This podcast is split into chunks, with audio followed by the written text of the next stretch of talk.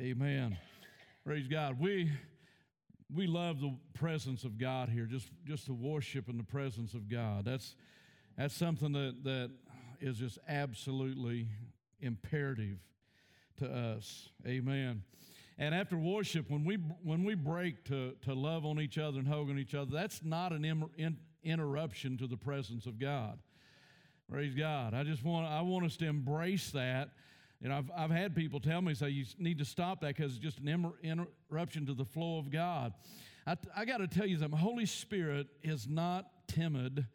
He's not touchy. And, and he's very, very, very hard to run off. Amen the flow, when we begin to embrace each other and hug each other and worship, it is a flow of God, the flow of the presence of God. You get to, you get to hug somebody and just impart the presence of God, shake their hand. Amen. That, that's all part of God's presence. Amen. Part of his presence, greeting each other. Amen. Let, being glad that you're here, letting people know you're glad they're here. It's a, it's, it's a, it's a wonderful time. Amen. Wonderful time. Praise God. Sometimes, sometimes that one hug might change everything in that person's life. Amen. Hallelujah. What an amazing God. Uh, we've been talking about learn how to push through. Amen. I've been I've been preaching on that for a couple of weeks now. The Holy Spirit just really began to give put that on my heart really really hard because we as children of God have got to learn how to stand. And when you've done all to stand, stand therefore. Amen. Praise God. We cannot be people that are pushed around easily. Amen. We've got to, we've got to be able to, to uh, stick with it. Stick to itiveness. Did you know that's actually in the dictionary now? Years ago, I started using that word. Don't know where it come from, but I started using that word. And I was challenged on that and, and said, that's not a word. And, and I was looking the dictionary the other day, and it's actually in the dictionary now. Stick to itiveness. Amen. It, mean, it means having the ability to stick with something regardless of what happens. Amen. Regardless of what happens. It's not about stubbornness, it's about commitment, it's about discipline. Amen. Being able to discipline yourself to stick with something. When you don't feel like it, when everything's not going right, sometimes when everything's going wrong, when you don't have anybody backing you or standing with you, don't have encouragers, and yet you refuse to walk away and you refuse to quit. That is, that is a, a, a, a quality that God wants in His people to be able to stick with something. Amen. The, this, this easily offended society we live in today does not and should not be in the house of God. Amen. We are not easily offended people. Boy, got quiet. We are not easily offended people. Amen. It's time for us to be the mature people, the loving people, the ones that's able to stand back and say, okay, I didn't like that, but what's behind it? What's going on? What caused that person to do that? Amen. To be able to see through that and understand it. Praise God. All right. We're going to go, go to the book of Nehemiah with me, uh, chapter 1, verse 10 this morning. We're going to be looking at the good hand of the Lord, the good hand of the Lord. Praise God. I'm wanting to preach on a whole bunch of other stuff that I've been studying, but I've got to I've got to focus in. Amen. I've been I've been reading historical documents and things that, that fill in the blanks of Jesus' life between 12 and 30. And it has blown my mind. I it's it's messed up everything I ever knew about how Jesus grew up and it has been exciting. It explains so much of the Word of God, it fills in the blanks so much. Amen. Praise God. He, he was, God is amazing. God made provision for His Son. Amen. Who His parents was, who His, who His grandparents was. Amen. I've, I've had such a good time this, it, this, this week studying about Jesus' grandpa that he spent a lot of time with. And it has been amazing. I'm going to have to quit that because I'm wanting to just, ugh. I got to shut that file off this morning. Praise God. The good hand of the Lord. In Nehemiah chapter 1 and verse 10,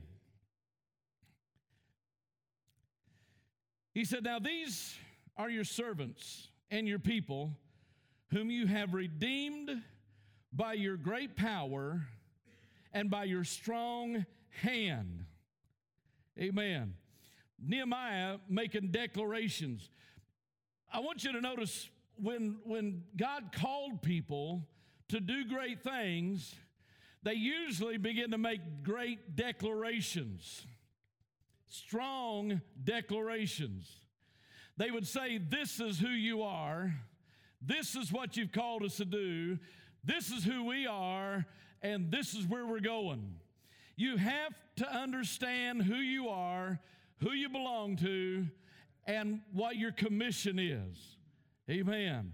A lot of, a lot of times when I'm talking to uh, ministers that are, that are trying to figure out, that they're confused about their call or trying to figure out, I always tell them, I say, look, what is your assignment? What is your assignment? It's not just being called, what is your assignment? And when you understand what your assignment is, then you have purpose and you can connect to the one that gave you the assignment and you know that you're operating in his power to accomplish the assignment. Amen. Praise God. Several years ago, God gave me the assignment to be at this church, to pastor this church.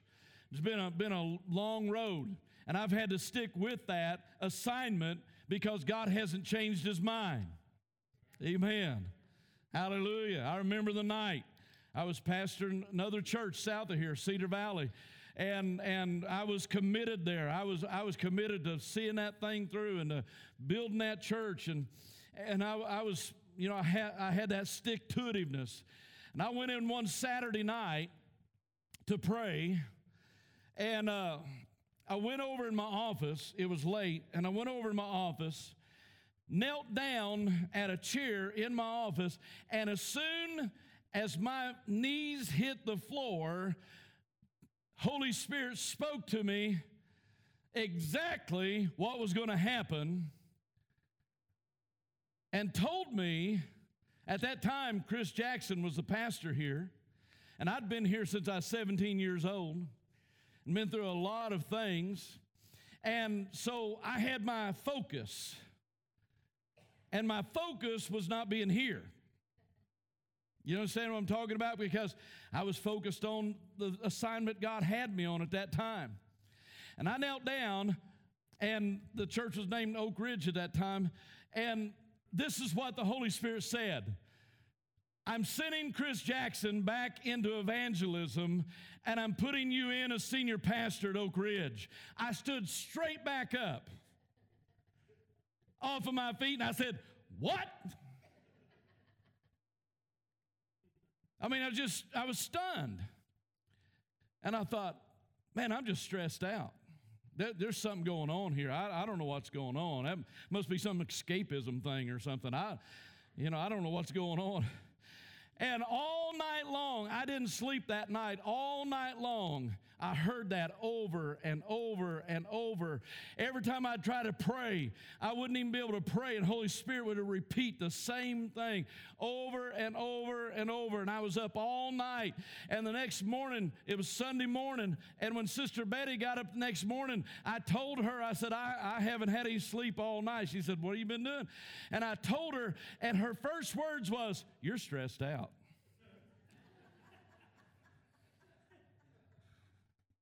I said, Yeah, after a night like that. And that's exactly what happened. I mean, to the T, God outlined. So the assignment, God gave me an assignment. And so I had to learn to stick with the assignment regardless of situation. Amen. When you know you have an assignment, and it's from God, and you have a word from God, you can live on that word. Amen. Do you realize Mary raised Jesus? I, I got to get off this. Mary raised Jesus from the time the angel appeared to her at 12 years old. At 12 years old, she was orphaned because her dad had brought her to make an arrangement, arranged marriage, left her there, went back and died before the arrangements was completed. So Mary was 12 years old. She was orphaned. She was in a strange place with people she didn't know, and the arrangement of her marriage was not complete. And to count, to multiply all of it, she was pregnant. I mean, she's in a bad place. But God had somebody waiting to step up. And I'll get into that later. But for 30 years, Mary had one word from an angel. For 30 years, she never saw anything else, never got another word, didn't have any more visitations from angels. And for 30 years, she raised this child who was very unusual and was able to stick with it because she had a assignment and a word from God. 30 years on one word from God, and she was able to stick with it. Until one day when they was at a wedding and Mary went to her unusual son that she had raised for 30 years and said, They need help. And Jesus said, It's not time. And Mary looked at the servants and said, Whatever he says to do, do it. You know why she said that? Because 30 years ago, she had a word from God. And that word from God was still alive in her heart. And she knew it was coming. She knew it was about to happen. And all of a sudden, that word burst onto the scene of earth as miracles began to take place and didn't stop. I got to tell you something. When the good hand of God is upon you, you can make it through anything. You can go. I can't get off this subject. You can you you can make it through anything. You can plow through anything. You can break down any wall. You can climb over any obstacle because you got a word from God that is a driving driving force in your life that says this is where you're going and this is your destiny. Hallelujah. Hallelujah. I tell you, this church has a destiny. Amen. A destiny. And God's been growing this miracle for a long time. He's been growing this miracle for a long time. And we're about to see the time where the good hand of God steps forward and says, It's time. They need help. Hallelujah. Woo. Glory. hey. I'm going to try not to give you the shotgun effect today. I'm trying to focus in. The good hand of the Lord. Again, in, in Nehemiah 2 and 8, again, he said, after, and, and a letter to Asaph, keeper of the king's force, let's go on down. And he says in the, in the last part, it says, And the king granted them to me according to the good hand of my God upon me. Now, I want you to notice Nehemiah wasn't saying, God, I need your help. He wasn't saying, I hope God comes through for me. I hope this happens. He said, This happened according to. He had possession of a truth according to the good hand of my God He didn't just say God, he said, My God, that is upon me. He declared who he was. He declared who was in charge. He declared his commission. He declared the fact that he belonged to God because he's my God. And his good hand is upon me. In other words, his hand has embraced me. Again, in chapter 2, verses 17 through 18.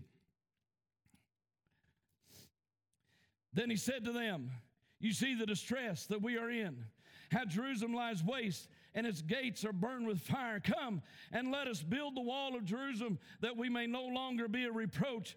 And I told them of the hand of my God, which had been good upon me, and also of the king's words he had spoken to me. So they said, Let us rise up and build. And they set their hands to this good work. Oh, there is a power. There's a motivating power when you realize that we're not just trying to accomplish something good, but God in heaven, our Father, has reached down to us and put his hand upon us, commissioned us, and said, This is what you're to do, this is where you're going, and God is going to make it happen. Amen. We are in his hand. Now, now the, the, the significance of this is in Hebrew, in the Hebrew words, there's two different words could be used here for hand. One of them speaks of the closed hand or the fist. It can mean the fist, but it also refers to the hollow hand. The hollow hand. Now, wouldn't have been awful if Nehemiah would have been saying, The hollow hand of God is upon me? That's not what he said.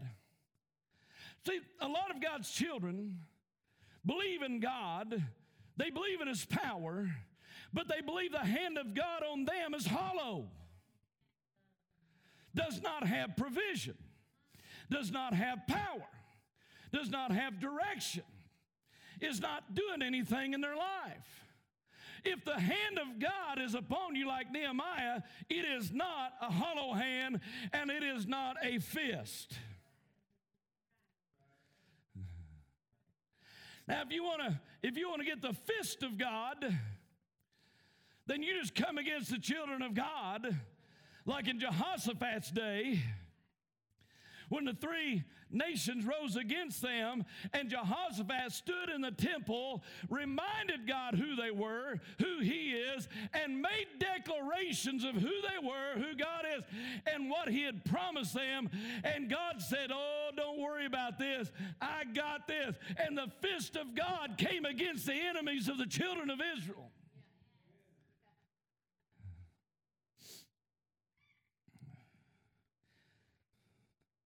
Whenever, I don't say a lot about this, but whenever, whenever people set themselves against me, I learned early on not to engage that.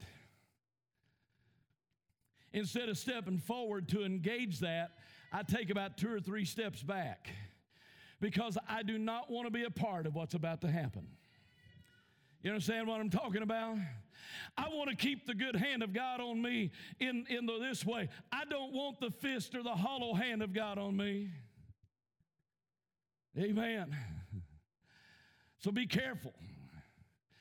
If somebody rises against you, be careful about engaging that because sometimes you just simply need to step back and say, God have mercy. That's all I can say. God have mercy. Amen. But the, in this text, the Hebrew word here, which I can't pronounce, means, and this is what Nehemiah was saying the open hand of God is upon me. The open hand of God is upon me. And the open hand of God means this power, provision, and direction. Nehemiah was saying, Look, the open hand of God is upon me. Therefore, I have power to do what God told me to do.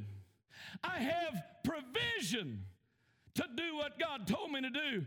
And I have direction to do what God told me to do. Therefore, let's rise up and build. And the people said, Oh, if God's given you the open hand, let's go for it. Let's get up and build. And they begin to experience the blessing of God, the open hand of the Lord.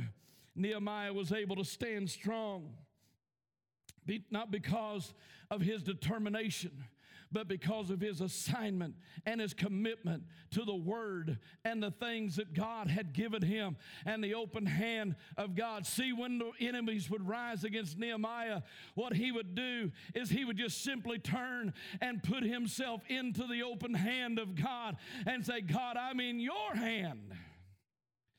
And that hand means that I have power I have provision and I have direction, and nothing can stop me when the open hand of God is for me. Amen. He just kept saying, It's according to the good hand of the Lord upon me. In other words, God's hand is open to me.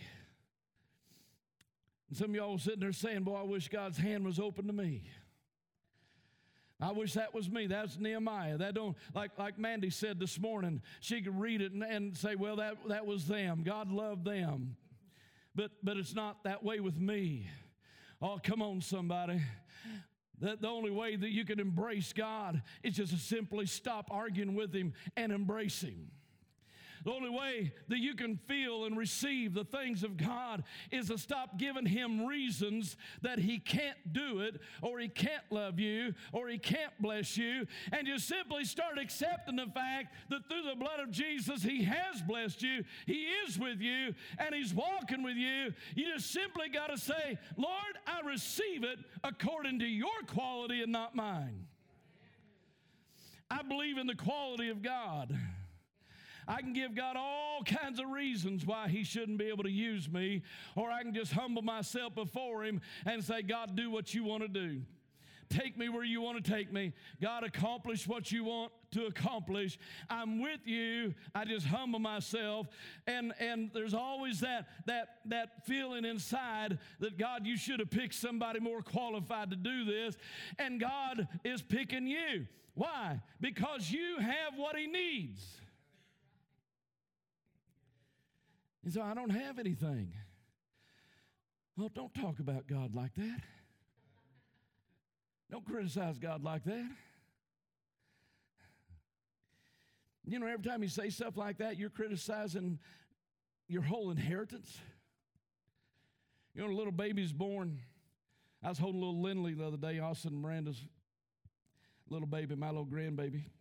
I was holding her the other day, and I told Betty, I said, I said, look, I said, all the generations of Miranda's family and all the generations of our family, Austin's family, are in this one package. This is the sum total of years of DNA and genes, all compiled into one child, into one body. I'm holding in my hand literally the compilation of all of our history right here. Hallelujah. Come on, somebody. Now, some of y'all do the, you know, the tree. What is that history? Something? You know, you take a little swab and stuff, and then you trace your history. You can find people in there you're not real proud of.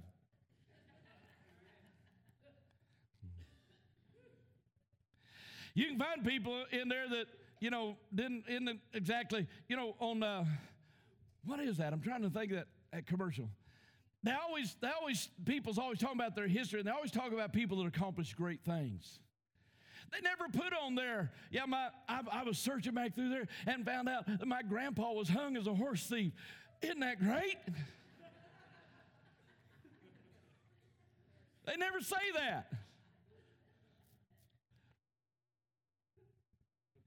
But we have all the history, all the DNA, all of our history is compiled in us and it's passed on. There's there's parts in children that are born genetic things that hasn't been there for generations and all of a sudden it shows up again. Amen.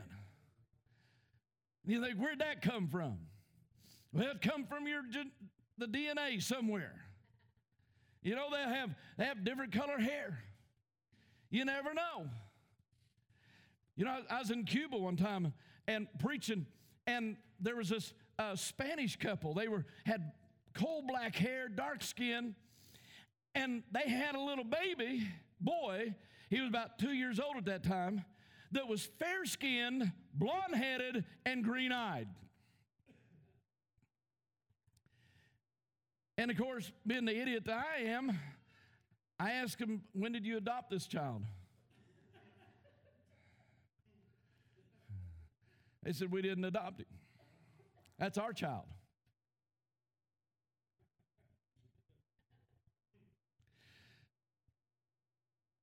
Okay. I had to quickly shut my mouth because I wanted to talk to the wife about something. Where, where did a blonde headed, light skinned, green eyed baby come from? It came from their DNA. Somewhere in the history of that family, they had family from Norway, from the Norwegian area, and there was that DNA was mixed into their family tree somewhere down the line, and all of a sudden it manifested itself in a generation. Why? Because that was history. History that all of a sudden came alive. Many of us would say, I don't have the history to be like Nehemiah. I don't have the DNA to be like Nehemiah. I don't have what Nehemiah had. And so I can't accomplish what Nehemiah can accomplish. Well, we have the DNA of our family history in our minds. We are, we are recreations of our history. And so we have characteristics like our parents and our grandparents. My dad is constantly telling me, he's always saying, When I look at you, I think I'm seeing my grandpa. It doesn't make me feel real great because the only pictures I've seen of grandpa, he was really old and crippled up. And I think, but he said, You look just like him, Grandpa Andy. And he said, Even your expressions, he said, sometimes your expressions are identical to him. I never met the man, but uh, his history is inside of me. You understand? I'm going somewhere here, okay? Stick with me. Hang in there. Amen. And and so I, I have the the facial features. I was mowing the lawn last summer, had a big hat on trying to protect myself from the heat. My dad was out there sitting on the porch watching me. I got finished. I went pulling up there on the mower and shut it off. And he said, I could have swore that was Grandpa Andy out there. And again, I had to think, okay, he's got memories of when he was younger, not just a picture that I've seen. Because Grandpa Andy, the pictures I've seen, he was old, white headed, scruffy beard, and, and carried his, his right arm. He carried his right arm like this because he was shot and the bullet lodged in his elbow. And back then they didn't do surgery, so the bullet was lodged in his elbow and his arm was locked like this. So he lived most of his life with his arm locked like this, and he worked and, and functioned with his arm locked in place. Big, big muscles down here from using his hand, nothing but a bone up here because his arm was just locked in place. That's a picture that I have of Grandpa Andy. But my dad has other pictures because they lived with him. he grew up with them. They lived with them in, in their home. And, and so he has other pictures of that. So, so we have history, and I have all the abilities that come from both sides of the family. I have the abilities that come from my mom's side of the family. I have, I have the glaring stare of the Fielders.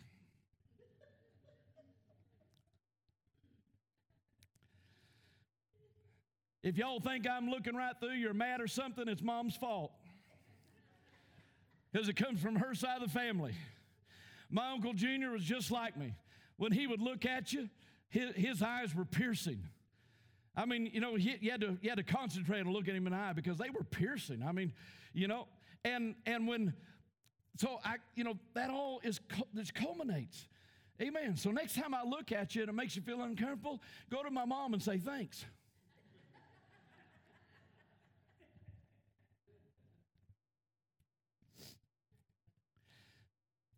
So many of us judge ourselves and what we can do, and whether God's going to bless us by our natural history and our natural abilities. And we look back and say, oh, wow, you know, I've got this in my family. On my mom's side, there was preachers in, in, in our generation. And so, you know, I can look back and say, okay, that's probably where I come from. That's why I'm a preacher. No, the reason I'm a preacher is because God called me individually, wanted me. Amen. Okay? It's not just a genetic thing. We need to get over that. It's not just a genetic thing. Now, you might have building skills that have been in your family for years. That's a genetic thing. You might have musical abilities that's been in your family for years. That's a genetic thing. And then every once in a while, we have people that have families that have no ability to sing, no musical ability, and all of a sudden this child is born that is just an amazing musician and singer. We think, where'd that come from?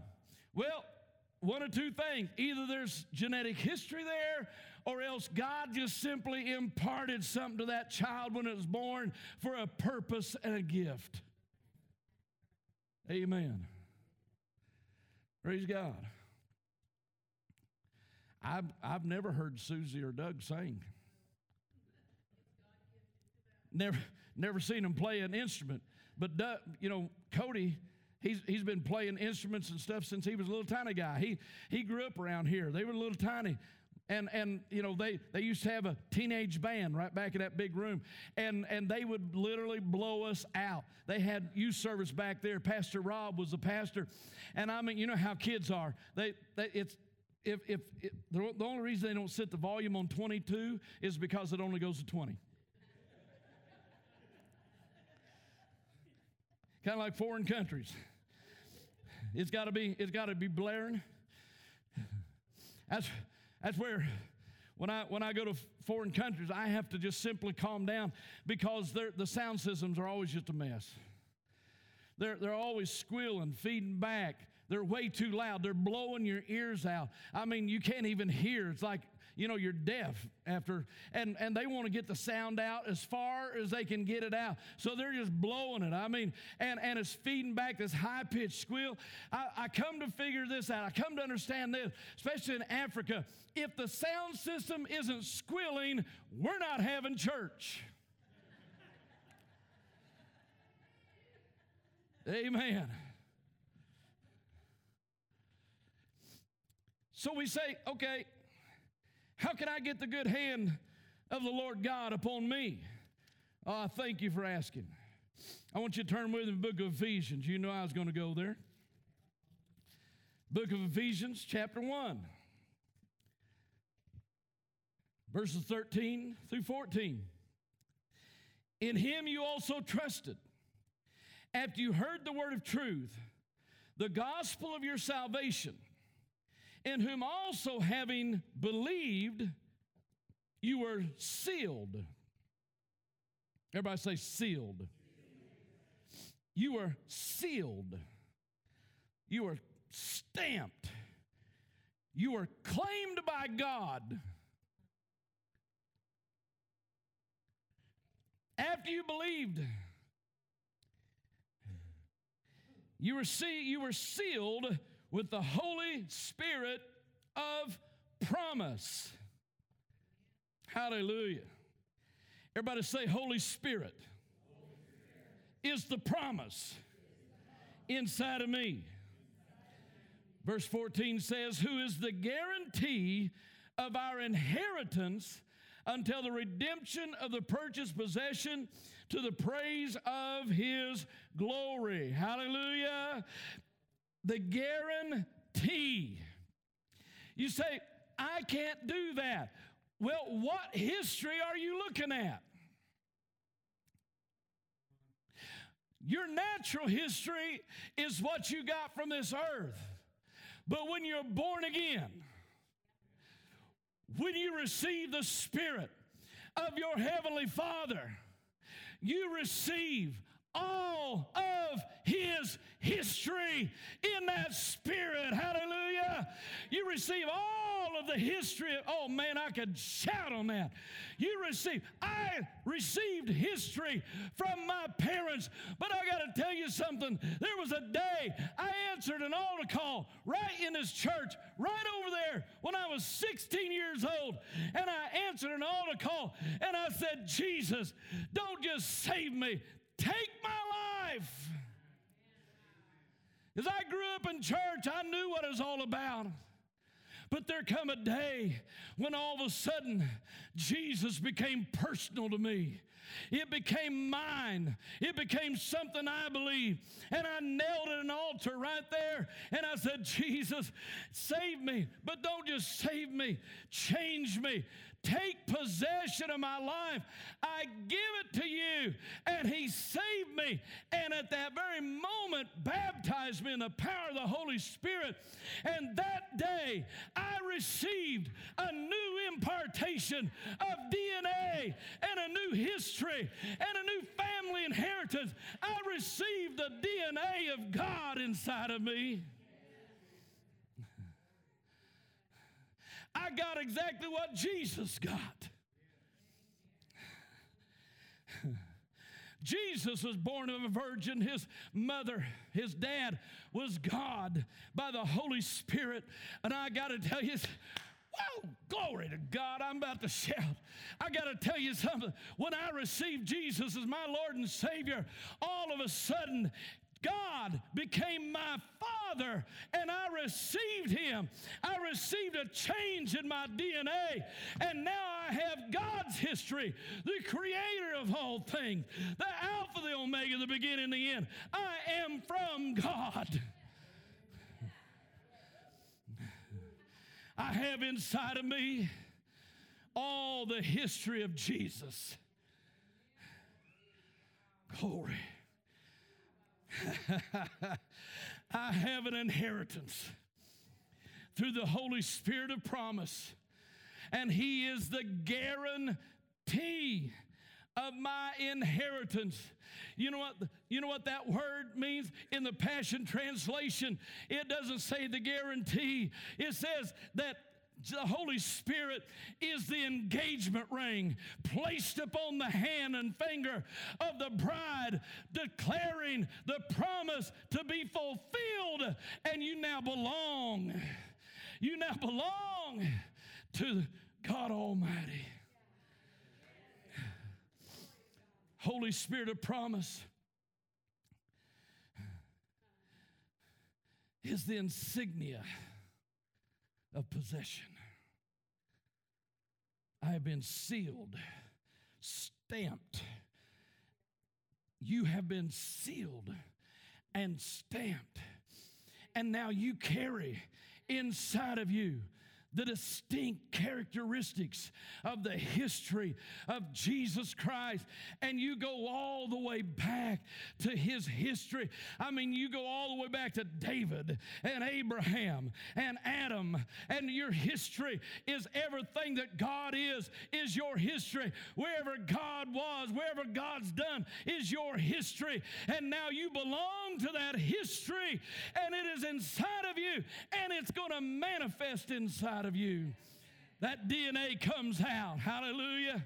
You might come, come from a family that's got dark skin and dark hair, and you might be blonde headed, light skinned, and blue eyed. Where'd that come from? That come from the heart of God. That come from the history of God. He decided to impart to you a characteristic and a history that hasn't existed in a long time. But he said, I'm going to give it to this person because they're part of me. They are my offspring.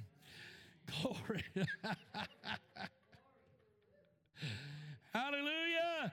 Don't you ever again insult your Heavenly Father by saying, I can't do that, because you have all the gifts of God inside of you. God knows how to change you. There was no way that I would get up in front of people and talk when I was a kid. I stuttered. I stuttered. I, when, anytime I got up in front of people, I would stutter. I'd try to read, I would stutter. And I, I, couldn't, I couldn't articulate. And so in school, I would refuse.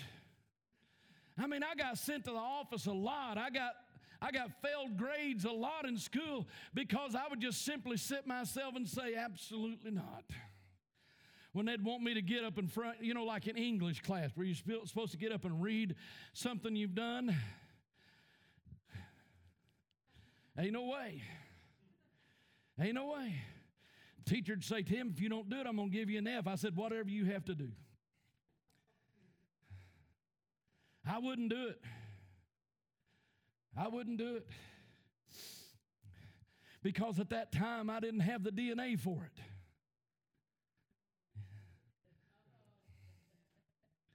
Come on, somebody. It hadn't been imparted to me. Public speaking hadn't been imparted to me. Matter of fact, when Betty first met me, I didn't talk a lot.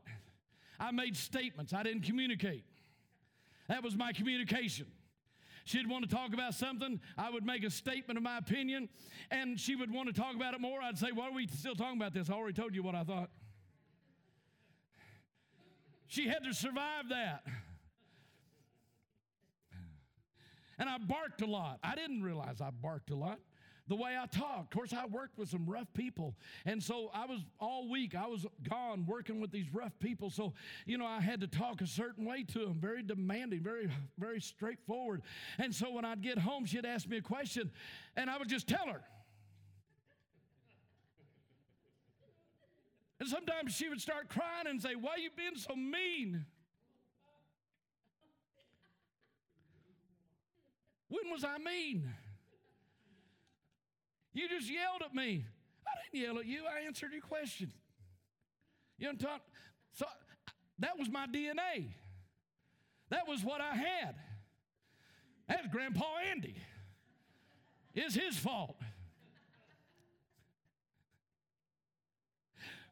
But then when I gave my life to Jesus and I got a download of a brand new history, a brand new DNA. Next thing I know, the pastor, the youth pastor, asked me to get up and sing a song, and I said, I, I, can't do that. And he said, Yeah, you can. Go ahead and do it. I got up, I shook. Literally, my knees were shaking. I stuttered. I stuttered my way through it. It was the awfulest thing that you can imagine. I mean, it was terrible. And I was so glad when it was over. But there was somebody that had a purpose and a design and an intention and a destiny for me because that was Tuesday night. On Wednesday night, the senior pastor come to me and said, I heard you sung last night in youth class. I said, if you can call it that, he said, get up and lead worship tonight. I've never led worship. Course, the pastor that I that I served under when I was first saved, Brother Jerry Haynes, he didn't just ask, he, he just told you to do something. If you didn't do it, you was rebelling. So some of y'all think I don't give you much notice, it's his fault. So I got up the next night and got one song, and I sung that song. Next thing I know, I'm the, I'm the song leader. That's what we called him back then. I was a song leader for the whole congregation. Never done that before. Never been in front of people like that. Matter of fact, the, the pastor's wife played the piano, and after about three services singing the same song over and over and over, she called me over the piano and she said, Tim, there are more songs. And so she taught me some new songs. And so we say, why did that happen? Why did God do that? It wasn't because I had the ability coming in. It's because all of a sudden I was born again of a brand new family and I received a new destiny. I received a new call and the open hand of God came upon me. Amen. I use myself as example because I'm the only story I can, I can tell. I can't tell your story. But the same is true for you. There is a call, there is anointing, there is a birth. When you're born again, you receive the history and the DNA of your Heavenly Father. Don't ever again say, I can't do that. Because when you got saved, when you was born again, there was a brand new calling and destiny come upon you, and you can do anything He tells you to do.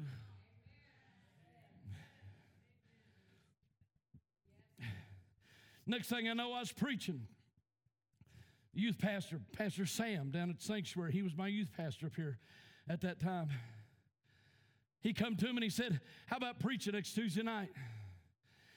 I said, Sam, I've never said I was called to preach. He said, You don't have to. He said, You get up and sing one song, preach for 20 minutes. He said, we, we don't even have song service anymore. You just get up and sing one song and then preach for 20 minutes. He said, You might as well just start preaching. And so that's when I started preaching. Why? It wasn't because I wanted to. It wasn't because I decided to. It's because when I was born again and received Jesus, that was imparted to me. And an ability I never knew I had started coming out of me. It's the destiny of God that's birthed inside of you. Sealed with the insignia the guarantee of your inheritance. Ephesians chapter 2 and verse 10 says, For we are his workmanship, created in Christ Jesus for good works. I want to stop, I want you to stop and say, Jesus, I am your workmanship. Created in Christ Jesus. Now, what good works have you created in me? oh, you say, I can't do it, and all of a sudden it starts happening. I can't do that. Next thing you know, you're doing it. Why? Because it's been put inside of you. You watch, you watch children that have never met their parents, and you know who their parents is, and they will have characteristics of those parents without even trying. They don't even have to try to do it. It just comes out. Well, that's the way it is now that we're born again. We don't even have to try. The characteristics of God just starts coming out of us. Ah. Oh, I wish I could preach this like it's going off inside of me. Last several services, I've been like a pressure washer.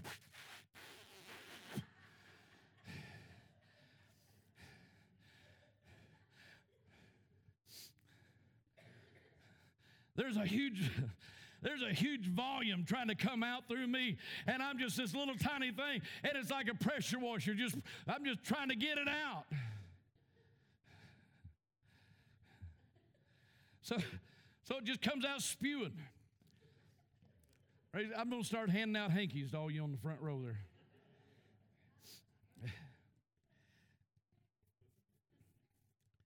We are created. We are his workmanship created in Christ Jesus for good works, which God prepared beforehand that we should walk in them. That we should walk in them. Amen. God prepared beforehand that we should walk in them. Oh, God is awesome. Holy Spirit is amazing. He has a purpose and a plan. Amen. Did you know this morning I got it's been going like this lately? I, I got used last year I had everything planned out ahead of time. I mean, you know, it was nice. It was so unlike me. I, I, I, had everything planned out. And by the time Sunday got here, I had my notes. I had everything planned out. And, and I was able to preach and focus because God wanted me to do that. But I got to tell you something. This year, all of a sudden, He's saying, Listen, I want you to listen to me. I want you to listen to me. I want and I get here on Sunday morning with an idea, thinking I'm, I know what's going on because I've studied about the history of Jesus between 12 and 30 all week. That's what I want to preach on. I get here this morning, and all of a sudden he takes me back to Nehemiah and the good hand of God. He just starts speaking to me about it. And I jotted a bunch of scriptures down, not knowing even how to tie them together. But Holy Spirit had a plan. He knew he, where he was going, and he knew what he wanted to speak to you I because you are important to him. You are important to him, and he needs you to hear what I'm saying this morning. Ephesians chapter 2, verses 9, verse start with verse 19. Now, therefore, you are no longer strangers and foreigners. Oh, get off that thing of feeling like you don't belong.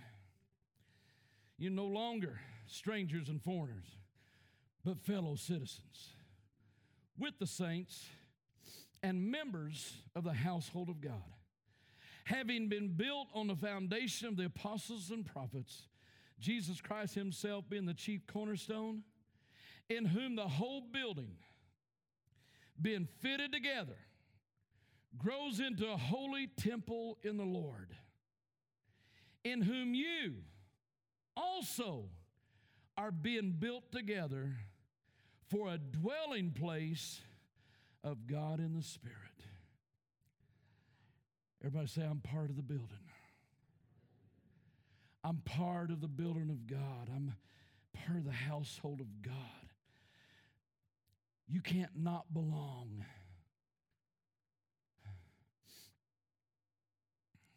We live in a society of, of isolation and estrangement. People have this feeling I don't belong, I don't belong, I don't belong. What a lie from hell. I don't belong here. I don't belong there. And people, people all going around trying to figure out where they belong. You belong who you are with who you are and what you are. You belong where you're at. It's not somebody else's world you're walking in, it's your world you're walking in. You belong exactly where you're at. Take ownership. Take ownership of who God made you to be. Take ownership of who you were created from. Take ownership of the fact that God Almighty has handcrafted you and you belong in His hands. And wherever you go, His hand is upon you and you belong in the house of God and the building of God.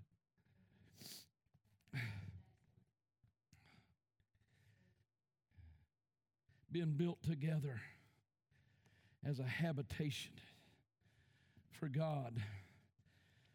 I don't know about you, but that's that's that's more than my mind can can fathom the fact that that God is building us to be his habitation. The holy of holies. We sang that song, and, and there's nothing wrong with it. Take me in to the holy of holies. Take me in by the blood of the Lamb to the Holy of Holies. Well, I got to, I, I just got to say something. He is. But you know how He's taking you in? He's making you to be the Holy of Holies. You are His workmanship, created in God, created in Christ Jesus to be the dwelling place, the Holy of Holies of God. You say, Oh, I can't be the Holy of Holies. Quit insulting Jesus like that. It's not about you, it's who lives inside of you. He is the possession of God. He is, he is literally the, the expression of God. He is the countenance, the illumination, the expression of God living inside of you by the Spirit. And He is creating in you a habitation and a dwelling place different gifts and callings. Oh, we got to get past this thing, the church, of trying to cookie cutter stamp everybody. we're all different. We're all different. Amen. And we all got gifts and callings, and we all exhibit a different expression of who God is. Amen. Next week, Pastor Rob's going to be preaching. He exhibits a different characteristic of God than me, which is awesome because you can't take me all the time.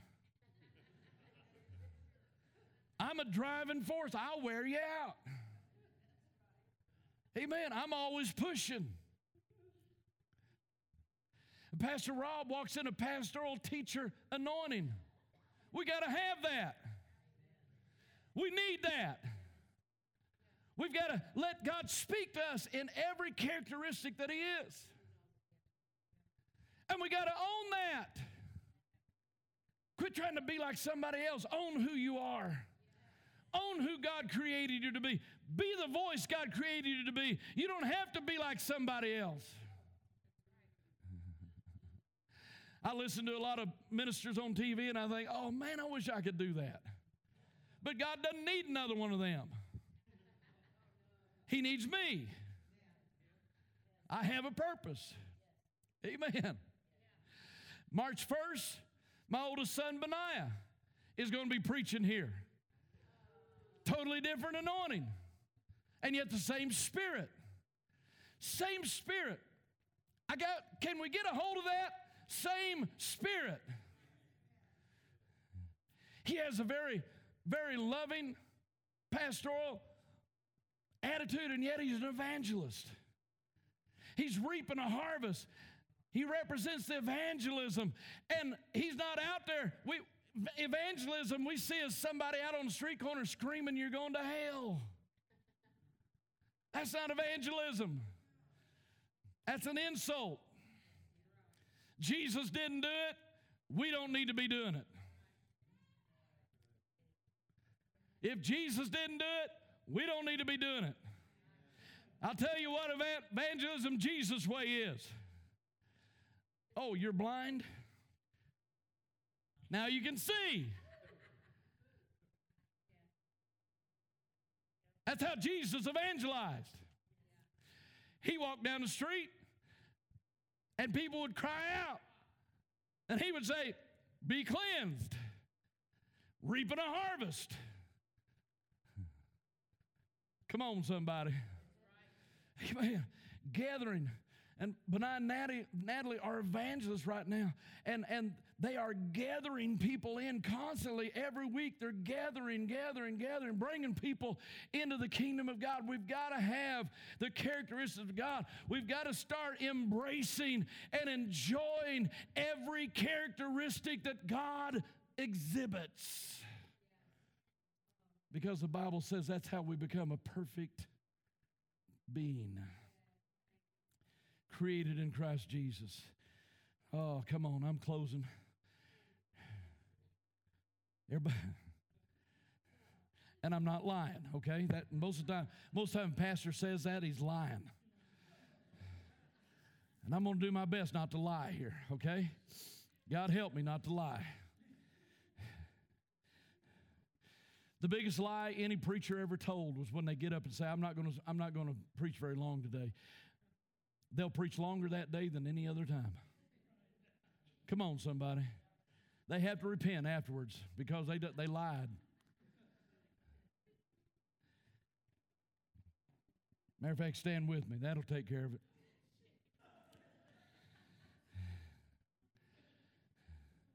You are his workmanship, created in Christ Jesus for good works the open hand of God. I want you to all think about the open hand of God. Holy Spirit, Holy Spirit is the open hand of God upon you. Power, provision, destiny. Power, provision, destiny.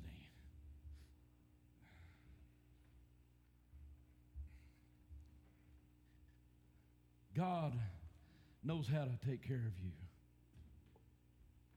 He's a good father. Yeah. He's a good father. I learned some stuff this week that shook my world. I mean, shook my world. My concept began to change how I even think about my life and God. Matter of fact, for a while, I walked around in a daze thinking, Do I know anything? Do I know anything? Because my concept was totally challenged of how Jesus grew up and what he experienced. And it began to just open up this huge world and realize what an amazing, awesome God we serve. Because he was so interested and in every detail of the life of Jesus growing up. Jesus was God in the flesh, but God was very, very careful and detailed about his life. He's not going to be any different for you. He's the same.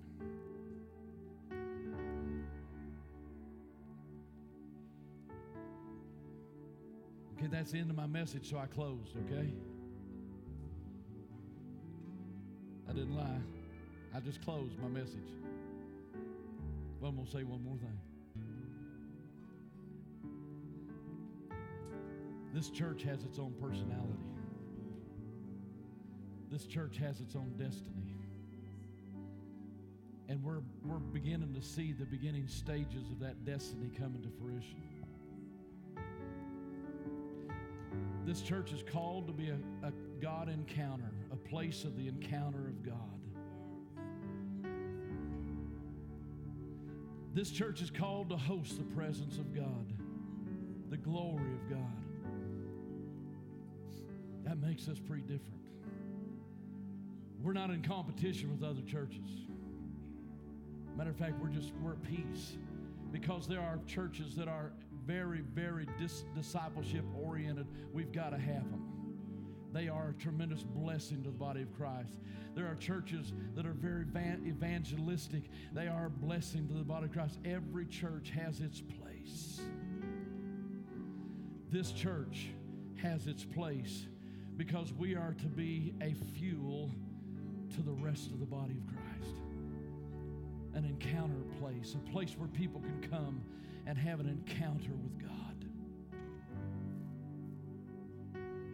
That's why God is shaping us the way He's shaping us. That's why God's shaping our lives the way He's shaping our lives. That's why some of us has been to hell and back. Because it's necessary. The 40 years in the wilderness is necessary to be able to carry what God has us to carry.